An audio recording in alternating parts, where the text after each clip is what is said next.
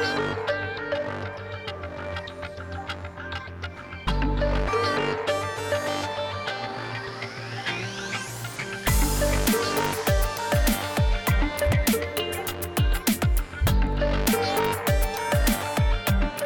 Hello and welcome to another edition of Florida's Fourth Estate. Glad to have you with us this week. We have a very special guest. If you have been in the tourist district of Central Florida, you have seen his name. It's Harris Rosen, the head of Rosen Hotels.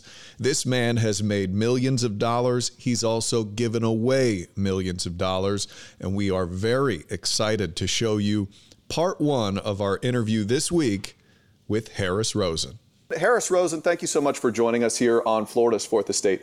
Uh, you're definitely a guest we have thought about having on for a very long time. So influential in Central Florida, the uh, the largest independent hotel owner in Florida, which is pretty impressive, especially these days with so much consolidation.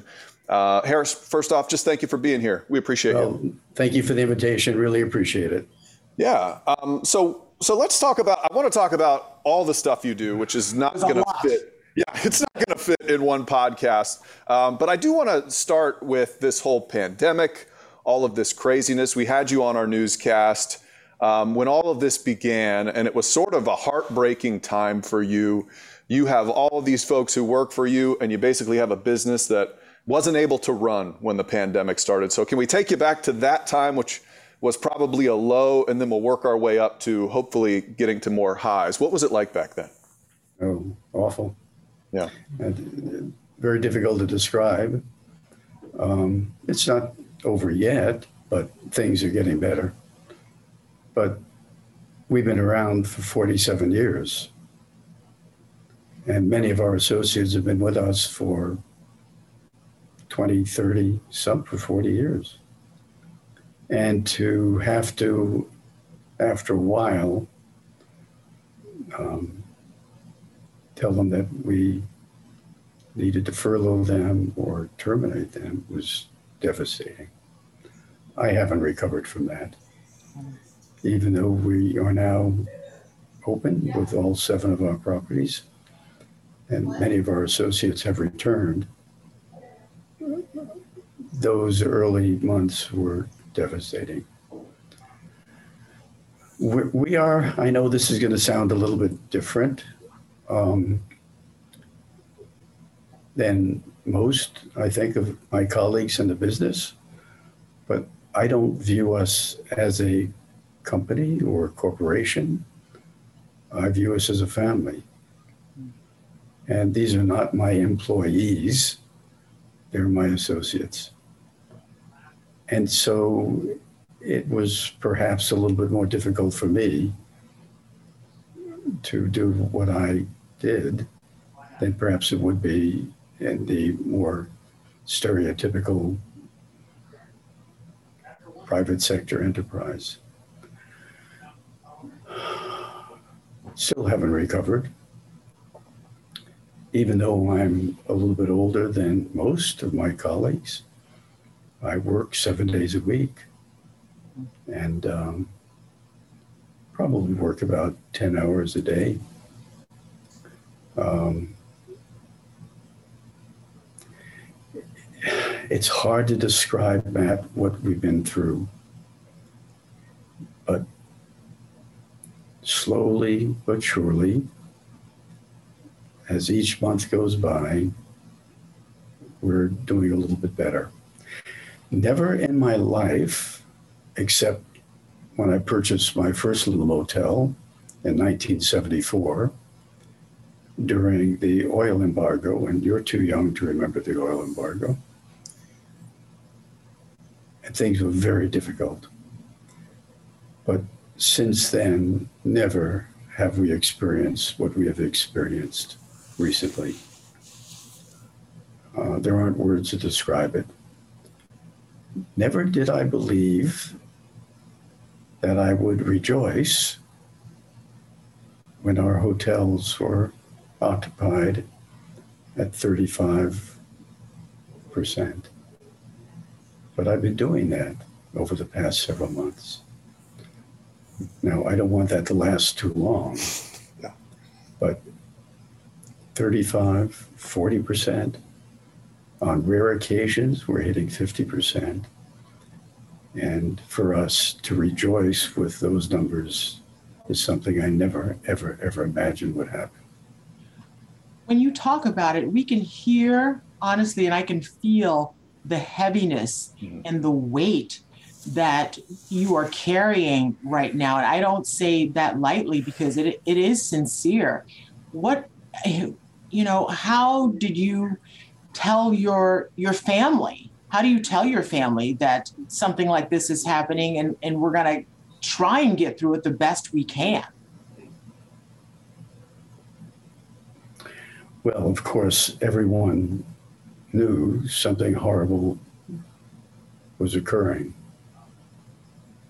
And everyone knew how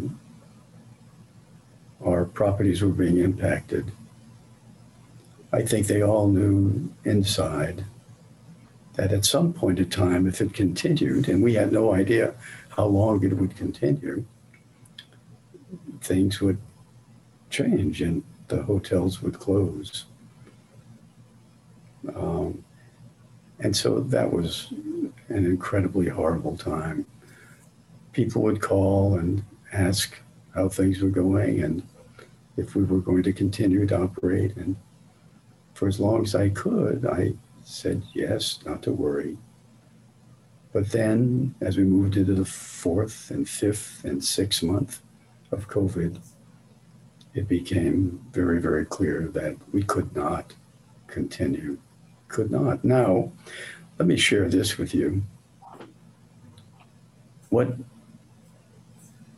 has kept us alive, and knock on wood, we have not had to borrow any money, is the fact that we are completely debt free. Huge. That's very, very, very unusual in today's world. Most businesses have debt. Hotels, of course, have debt. It's normal. But my two granddads, who came from Eastern Europe, Belarus, Russia, Austria Hungary, sat down with me when they were in their 70s, and I was maybe around 10 years old. And with very thick Eastern European accents, they said, Wojciech, you have to promise us something. We lost everything during the Depression, 1929, because we borrowed money and we couldn't pay it back.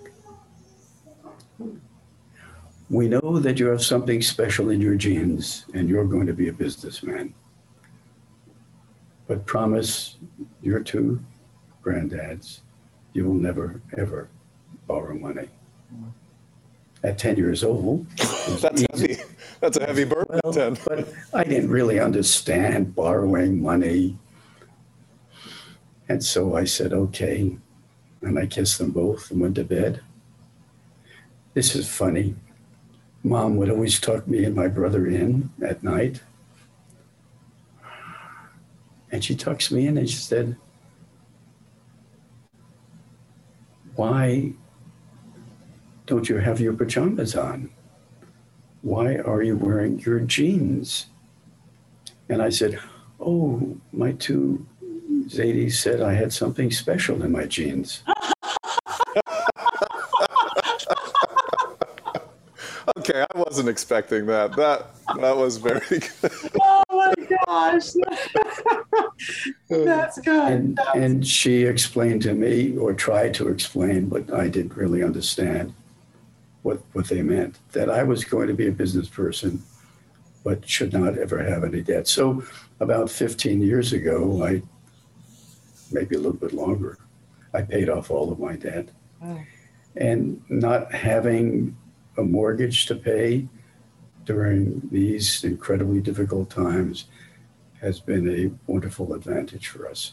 I bet. I bet that's that's very uh, that's very impressive. That's to, so unusual too. Yeah. Now, is that where you get your seven days a week 10 hour a day work ethic be- because you don't have debt? Is that what the rest of us are going to have to do? And is that what keeps you so? Oh, no, no, no, no, no, no.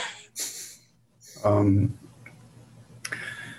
I'm a Virgo and I am very detail oriented.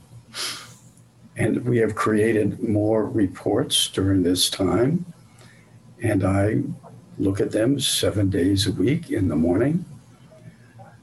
They could send it to my home, but I prefer looking at them in the business environment for which they're intended. I call staff on Saturday and Sunday and share my thoughts and feelings with them. I also read the Wall Street Journal six days a week, and I share with them articles that I think they would have an interest in. So that takes some time also. Now, Sunday there isn't a journal, so I don't have to uh, worry about sharing any of the articles. But I also call and wish people happy birthday. And that's unusual also. But as I said, we're not the stereotypical company. I, I, I don't think anyone in their right mind would do what I do. uh, for me not to have retired 20 years ago, probably a little bit strange. But I don't know what I would do. And um, I can't say I enjoy uh, every day at work, but I do feel as though I'm accomplishing something. Yeah, I, I, Harris, I think that. Well, I've noticed something about you. We uh, one time I, you wouldn't know this, but uh, this is kind of a strange story. But I was uh, going to an event at the Rosen Shingle Creek. Uh, uh, we go to events there all the time, and I was following this car into the parking lot, and everybody in front of me would look at this car and they would perk up and then they would shake the guy's hand in the car. They get really happy and excited, talk to the guy for a minute, would move to the next parking person. They'd, they'd perk up real excited. They'd shake his hand, get all excited. And then this guy drove to the very front where there wasn't a parking spot. They had something, they had it like, like leveled off for him. And I was like, who is this man in this car that everybody seems to love here and uh, is so taken care of. Of course, Harris Rosen gets out of his car, and I'm like, that makes perfect sense. But but as we were thinking about doing this podcast, I was thinking about you because you seem to be a guy who genuinely knows the people who work for you. So I can't imagine having to carry the weight of having to tell these people that you know. I think it's easier for the bigger guys who don't really know everybody and greet everybody and call them and tell them happy birthday. You really felt that weight, I think, more than most CEOs. Well, I, I can't speak for them, but I can tell you that it's been awful. Um, yes, we are different, as I as I said. We are a family, and I know that sounds a little bit awkward, you know, but we are. And um, I've been doing this for a long time. And so I have a very close relationship with all of our associates. Um, and yes, um, when I come to visit one of our properties, uh, people do come and say hello and a lot of hugs and and I try to visit each of our properties on a regular basis. Um, and we have what we call site visits when there are individuals who want to book a, a meeting at one of our hotels and they want to take a look at the property. Uh, they do it as a site visit. And I'm there for most of them. And the response from those that are doing the site is who, who is he? He's the owner. What? the, the, the owner is here to greet us? Sure, why not? If I have the time, I do it. And it separates us, I suspect, from uh, many of the others in, in the industry. I mean, I, I, I don't know if all of the other large hotel companies have ownership. Uh, shareholders generally own a majority of, of the company, but I don't have shareholders. Uh, I have distributed on occasion to some of our associates a, a small ownership percentage so they can also feel the pride of uh, owning a smidgen of Uh, of the company. Yeah, it's a, it's different. It is different. Yeah. But it's that difference that also sets you apart, Mr. Rosen, because honestly, you're not going to walk into another place in, in this town and, you know, find the owner who's there to greet you with a warm smile or even a hug. And I, I would imagine, you know, as a person who I, I, appreciate your honesty saying that every day is not enjoyable because that's not humanly possible. Like when people say, oh my gosh, I go to work every day and I can't think of anything better I'd rather do.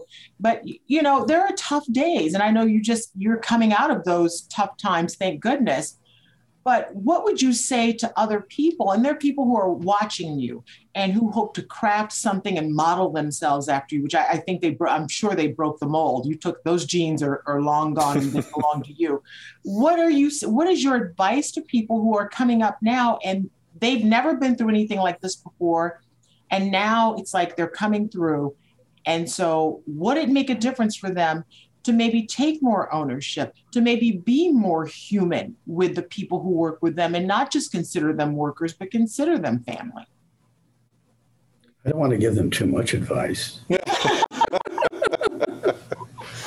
Asking for a friend. you just have to feel comfortable doing it. And, and, and, and listen, I worked for some very, very large organizations. I did do very well with them, but I did work for them. Disney being one of them? Yeah. it's interesting. Listen, this is interesting that you say that. My daughter, who was absolutely amazing, Shana Ray Rosen, said to me, well, about a year ago, Daddy, you need to write a book. I said, Really? He said, Yes, really. Your life story is fascinating from where you started to where you are today. And so we began six months ago. We still have about six months to go. And I was just on the phone with the wife of a very dear friend of mine from Disney, asking if on Sunday Shane and I can talk to him and ask some questions about my time at Disney because my memory is not what it once was. And I'm not really sure why I was hired in the first place, what my position was. I know I spent some time in California, that was flown here to Florida. Um, and, and so I don't really remember why I was fired. I know that sounds odd. I do remember how awful I felt and not really understanding why. And so we're going to ask my You're going to find friend. out. Yes, yes. Later. I, am a little bit afraid to ask the question. I mean, did I do something incredibly stupid? I don't. You were I don't, too good. You were too good. I don't, I don't know. I don't know. But that's going to be part of the book. Very interesting. on, on, on, Sunday at 1.30, we're going to be calling this gentleman and asking him some questions. So, well, I look forward to reading that book. That should be an interesting one. Join us next week for part two of our interview with Harris Rosen as he details something that makes him very emotional and the things that make him very happy in life these days. Join us next week.